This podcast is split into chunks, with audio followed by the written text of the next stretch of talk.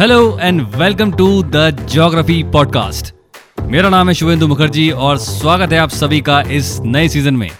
इस नए सीज़न में हम करने वाले हैं ज्योग्राफी का महा रिविजन जी हाँ super fast revision of geography जिसमें हम डिस्कस करने वाले हैं सारे टेन यूनिट्स और उसके important topics so as I always say just listen and revise and enjoy this revision process so without much ado let's get started तो आज के एपिसोड में हम बात करने वाले हैं फोल्ड्स एंड फॉल्ट्स के बारे में। चलिए स्टार्ट करते हैं। तो सबसे पहली बात फोल्ड्स एंड फॉल्ट्स में दो अलग अलग टाइप्स के फोर्स लगते हैं। फोल्ड्स में कंप्रेशनल फोर्स लगते हैं और फॉल्ट्स में टेंशनल फोर्स लगते हैं। कंप्रेशनल फोर्सेस हम जानते हैं जब दोनों फोर्स सेम डायरेक्शन में है और टेंशनल फोर्सेस मतलब जब फोर्सेस ऑपोजिट डायरेक्शन में काम कर रहे हैं। और ये दोनों ही फोर्स ओरोजेनेटिक मूवमेंट्स के अंदर आते हैं। तो सबसे पहले हम ये जानेंगे कि भाई फोल्डिंग एक्टिविटी के पीछे फैक्टर्स कौन कौन से रिस्पॉन्सिबल हैं। तो पहला फैक्टर है नेचर ऑफ़ रॉक्स कि भाई रॉक्स का नेचर कैसा है, वो कैसी है? सॉफ्ट है हार्ड है, वो डिसाइड करता है फोल्डिंग एक्टिविटी के अंदर। दूसरा है इंटेंसिटी ऑफ़ कंप्रेशनल फोर्स भाई कंप्रेशनल फोर्स की तीव्रता कैसी थी, वो बहुत ज़ोर से था, या कम था, या माइल्ड था, ये भी एक फोल्डिंग का एक फैक्टर बनता है। उसके बाद ड्यूरेशन ऑफ़ कंप्रेशनल फोर्स भाई कंप्रेशनल फोर्स कितनी देर तक लगाया गया? अगर ज़्यादा देर तक है तो भी फोल्डिंग ज़्यादा होगी, कम है तो भी फोल्डिंग जो है वो माइल्ड होगी। और लास्ट में है इलास्टिसिटी ऑफ़ रॉक्स यानी कि रॉक्स कितनी फ्लेक्सिबल हैं। अगर रॉक्स ज़्यादा फ्लेक्सिबल हैं तो भी फोल्डिंग एक्टिविटी काफ़ी अच्छी देखने को मिलेगी। अगर नहीं है तो फोल्डिंग एक्टिविटी इतनी ज़्यादा नहीं होगी। तो ये कुछ फैक्टर्स बनते हैं।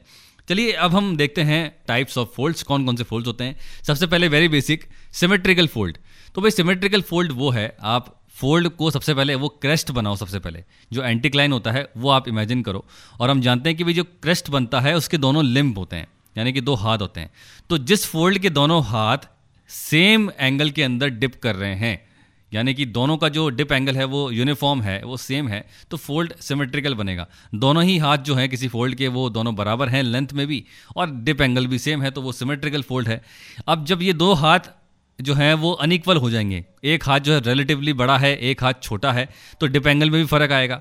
तो इस तरह के फोल्ड एसिमेट्रिकल होते हैं, जब किसी फोल्ड का जो लिम्ब है, वो नॉन यूनिफॉर्म है तो वो एसिमेट्रिकल हो जाएगा। एक लिम्ब जो होगा, वो रिलेटिवली बड़ा होगा, एक लिम्ब छोटा होगा, और डिप एंगल के अंदर फ़र्क आने लगेगा। उसके बाद है मोनोक्लाइनल फोल्ड मोनोक्लाइनल फोल्ड वो है जिसमें एक लिम्ब जो है वो मॉडरेट है, लेकिन दूसरा जो फोल्ड है वो बिल्कुल स्टीप है राइट एंगल पर है। इस तरह के फोल्ड जो होते हैं वो मोनोक्लाइनल होते हैं, जिसमें एक हाथ जो है वो तो बेचारा मॉडरेटली डिप कर रहा है, लेकिन दूसरा हाथ बिल्कुल स्टीप हो चुका है 90 डिग्री पे आ चुका है। इस तरह के फोल्ड कहलाते हैं मोनोक्लाइनल फोल्ड उसके बाद आता है आइसोक्लाइनल फोल्ड ये वो फोल्ड हैं जिसमें दोनों ही हाथ पैरेलल हैं। ध्यान रखना, दोनों हाथ पैरेलल हो चुके हैं, लेकिन ये हॉरिजॉन्टल नहीं है वर्टिकल है। तो ऐसे फोल्ड जिसमें दोनों लिंप जो हैं, दोनों हाथ जो हैं, वो पैरेलल हैं, लेकिन हॉरिजॉन्टल नहीं है, वो आइसोक्लानल है। फिर आता है रिकम्बेंट फोल्ड। अब इसमें क्या होगा? दोनों ही लिम्ब पैरेलल भी हैं और हॉरिजॉन्टल भी हैं। यानी कि फोल्ड लेट गया है। ज़मीन पर तो वो बन जाएगा आपका रिकम्बेंट फोल्ड अगर वो सीधा खड़ा हो गया तो वो आइसोक्लाइनल बन जाएगा। ये फ़र्क है रिकम्बेंट फोल्ड और आइसोक्लाइनल फोल्ड के अंदर। आइसोक्लाइनल फोल्ड के अंदर क्या हो रहा है? पैरेलल है, लेकिन क्या है? ये हॉरिजॉन्टल नहीं है और रिकम्बेंट के अंदर ये पैरेलल और हॉरिजॉन्टल दोनों है। उसके बाद आता है ओपन फोल्ड और क्लोज फोल्ड तो ये एंगल पे वेरी करता है। अगर दोनों लिम्ब के बीच का एंगल दो हाथ जो हैं, उन दोनों के बीच का एंगल जो है, वो अगर 90 और 180 के बीच में है, वो ऑप्टिवस एंगल बनाता है तो वो होगा ओपन फोल्ड और क्लोज फोल्ड वो होगा जब एंगल जो होगा, वो लेस देन 90 होगा एक्यूट एंगल होगा तो वो क्लोज फोल्ड हो जाएगा. उसके बाद हम पढ़ते हैं नैप्स के बारे में. तो भाई नैप जो है, वो रिकम्बेंट फोल्ड की एक बहुत आगे वाली स्टेज है. हम रिकम्बेंट फोल्ड में जानते हैं कि दोनों लिम्ब जो होते हैं, वो हॉरिजॉन्टल और पैरेलल दोनों हो जाते हैं. ठीक है?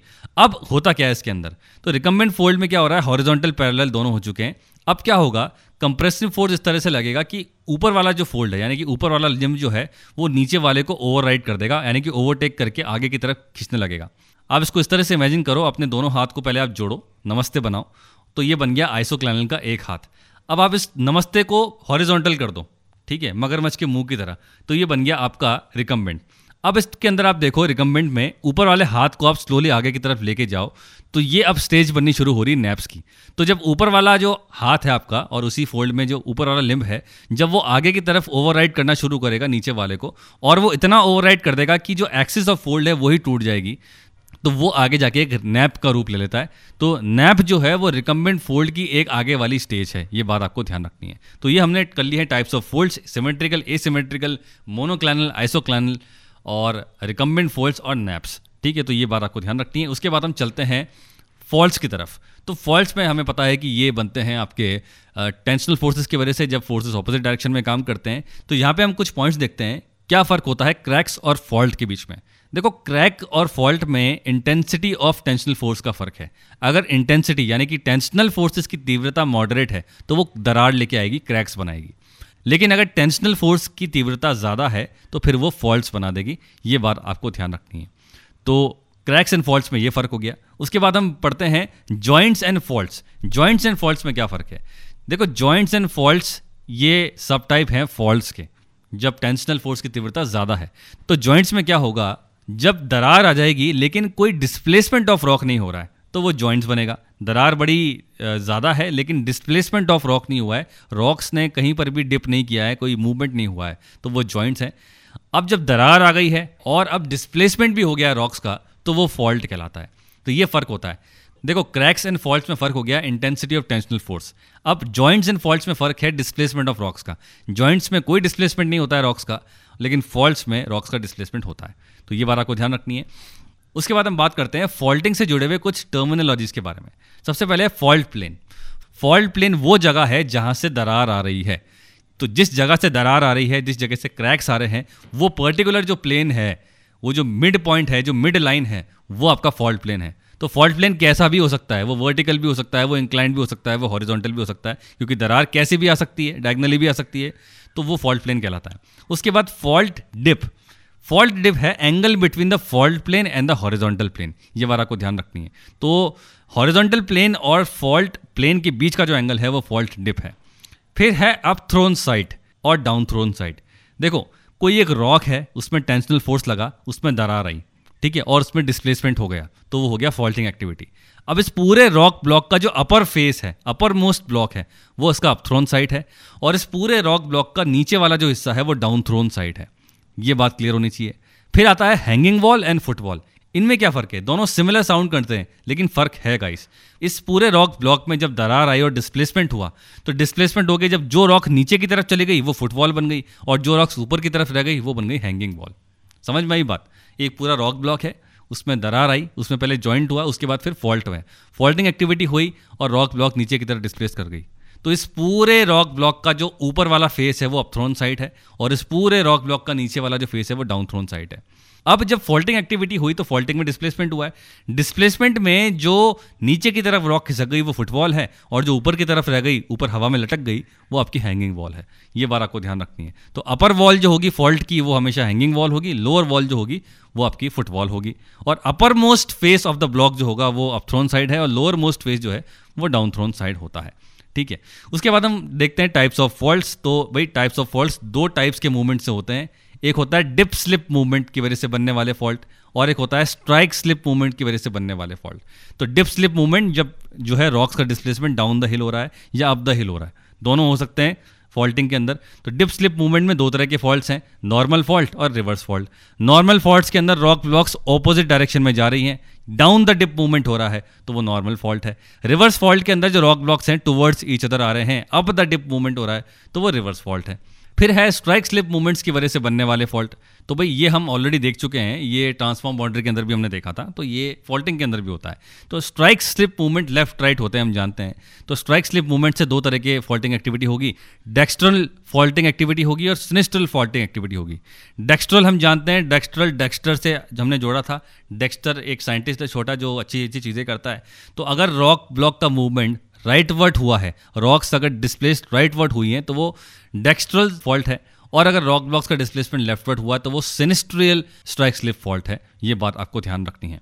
उसके बाद दो और फॉल्ट हैं। एक है ओवर थ्रस्ट फॉल्ट और स्टेप फॉल्ट स्टेप फॉल्ट बड़ा सिंपल सा है। जब एक पूरे ब्लॉक के अंदर मल्टीपल फॉल्टिंग एक्टिविटी हो रही है, और इस फॉल्टिंग एक्टिविटी में फॉल्ट प्लेन जो है, यानी कि जहाँ से दरार आती है, उन सब का एंगल सेम है तो वो बन जाएगा स्टेप फॉल्ट यानी कि क्या हुआ? Series of fault and the slope of all fault planes are same एक बड़ा रॉक ब्लॉक है, उसमें मल्टीपल क्रैक्स आए। क्रैक्स आए, उसके बाद फिर फॉल्टिंग एक्टिविटी हुई, यानी कि डिस्प्लेसमेंट ऑफ़ रॉक्स हुआ। और वो जो बीच में से दरार आई है, वो हमेशा फॉल्ट प्लेन बनता है। लेकिन ये जो दरार है, इन सब का जो डिप एंगल है, वो सेम है तो वो हो जाएगा step fault over thrust fault क्या होगा? ओवर थ्रस्ट फॉल्ट में क्या होता है? एक रॉक ब्लॉक जो है एक पूरा रॉक ब्लॉक है, उसमें फॉल्टिंग एक्टिविटी हुई है, लेकिन कंप्रेसिव फोर्सेस और टेंशनल फोर्सेस की वजह से क्या हो रहा है, एक पूरा ब्लॉक ओवरराइड कर रहा है दूसरे ब्लॉक को, जिसकी वजह से फॉल्ट प्लेन जो है, ध्यान रखना फॉल्ट प्लेन जब ऑलमोस्ट हॉरिजॉन्टल हो जाता है, यानी कि ग्राउंड से पैरेलल हो जाता है तो फिर उसे हम कहते हैं ओवर थ्रस्ट फॉल्ट आपको ध्यान नहीं रखना है कि कंप्रेसिव और टेंसिल एक्टिविटी दोनों उसके अंदर काम करेगी, और वो इस तरह से करती है, जब फॉल्ट प्लेन को आपने हॉरिजॉन्टल कर दिया, उस तरह के जो फॉल्ट होंगे, वो आपके ओवर थ्रस्ट फॉल्ट होते हैं। फिर आता है रिफ्ट वैली और ग्रैबन ये दोनों ही सिमिलर वर्ड्स हैं और ये दोनों फॉल्टिंग एक्टिविटी से बनते हैं। और रिफ्ट वैली और ग्रैबन ये बेसिकली है क्या? फॉल्टिंग एक्टिविटी से होने वाले डिप्रेशंस को हम कहते हैं रिफ्ट वैली। यस जब फॉल्टिंग एक्टिविटी से डिप्रेशन बनते हैं तो उसे हम रिफ्ट वैली या ग्रैबन कहते हैं। कैसे होते हैं? ये नॉर्मली आपका होगा डिप स्लिप मूवमेंट की वजह से। यस डिप स्लिप मूवमेंट की वजह से, डाउन द डिप मूवमेंट जब होता है तो ये नॉर्मली बनते हैं। कैसे होता है? एक बड़ा रॉक ब्लॉक इमेजिन करो, उसके लेफ़्ट और राइट कॉर्नर से फॉल्टिंग एक्टिविटी हुई और बीच वाला हिस्सा धस गया। जब बीच वाला हिस्सा धस गया तो वो नॉर्मल फॉल्ट बनाता हुआ नीचे की तरफ़ धसेगा और उससे जो डिप्रेशन बनेगा, वो आपकी रिफ्ट वैली कहलाती है। तो मैं वापस रिपीट करता हूँ रिफ्ट वैली बनती है फॉल्टिंग एक्टिविटी की वजह से। ये डिप्रेशंस होते हैं जो फॉल्टिंग एक्टिविटी से बनते हैं। आप इमेजिन करो एक बड़ा रॉक ब्लॉक और इस रॉक ब्लॉक के लेफ़्ट और राइट कॉर्नर से फॉल्टिंग एक्टिविटी हुई, जिसकी वजह से नॉर्मल फॉल्ट्स बने और नॉर्मल फॉल्ट्स बनाते हुए बीच वाला जो हिस्सा है मिड सेक्शन जो है इस रॉक ब्लॉक का, वो नीचे की तरफ़ चला गया। तो उससे एक डिप्रेशन बनता है, जिसको हम कहते हैं रिफ्ट वैली और ग्रैबन इसके एग्ज़ाम्पल हैं नर्मदा वैली दामोदर वैली और सोन वैली और तापी वैली के अंदर भी इस तरह की जो फॉल्टिंग एक्टिविटी हुई है, वो आपकी रिफ्ट वैलीज कहलाती हैं गाइस तो ये हमने कर लिए हैं folds and faults. I hope आपको ये एपिसोड अच्छा लगा होगा, आपने इसको अच्छे से सुना होगा. अगर आपको अच्छा लगता है तो आप इसको सपोर्ट कीजिए, ज़्यादा लोगों तक पहुँचाइए और सपोर्ट कीजिए इस कॉन्टेंट को. हम मिलते हैं नेक्स्ट एपिसोड में. Thank you so much hello guys exam के लास्ट दिनों में हर एक एस्पिरेंट एक रिविजन स्ट्रेस से जूझ रहा होता है. सब कुछ पढ़ने के बाद, इतनी सारी मेहनत करने के बाद भी हमें ऐसा लगता है कि क्या हम वो पॉइंट याद रख पाए हैं? उस टॉपिक का क्या वो पॉइंट मुझे याद है? और इस रिविजन स्ट्रेस के चलते आप बार बार पीडीएफ नोट्स वीडियोस उसी में उलझ जाते हैं। और दिमाग में अननेसेसरी स्ट्रेस एनजाइटी और लैक ऑफ़ कॉन्फिडेंस फ़ीड कर देते हैं जिसकी वजह से आपकी एग्ज़ाम परफॉर्मेंस भी हैम्पर होती है। सो so, इस रिविजन स्ट्रेस को दूर करने के लिए हमने एक सोल्यूशन निकाला है पॉडकास्ट ऑन जोग्राफी ये पॉडकास्ट एक ऐसा unique audio based educational content है, जहाँ पर आपको ज्योग्राफी के हर एक टॉपिक के एग्ज़ाम रिलेटेड पॉइंट्स सुनने को मिलेंगे। एंड गेस वॉट अब आप अपना रिवीजन कभी भी कर सकते हैं, कोई दूसरा काम करते हुए भी कर सकते हैं। अगर आप कुकिंग कर रहे हैं ड्राइविंग कर रहे हैं ट्रैवलिंग कर रहे हैं, तब भी आप रिविजन कर सकते हैं। अलग से आपको टाइम निकालने की ज़रूरत नहीं है। आपको करना क्या है? सिर्फ़ हेडफोन्स लगाने हैं and just listen and revise and enjoy your revision process आप इसे ज़रूर सुनिए, अपना फीडबैक दीजिए और अपने रिविजन प्रोसेस को एंजॉय कीजिए। So now no more revision crisis just listen and revise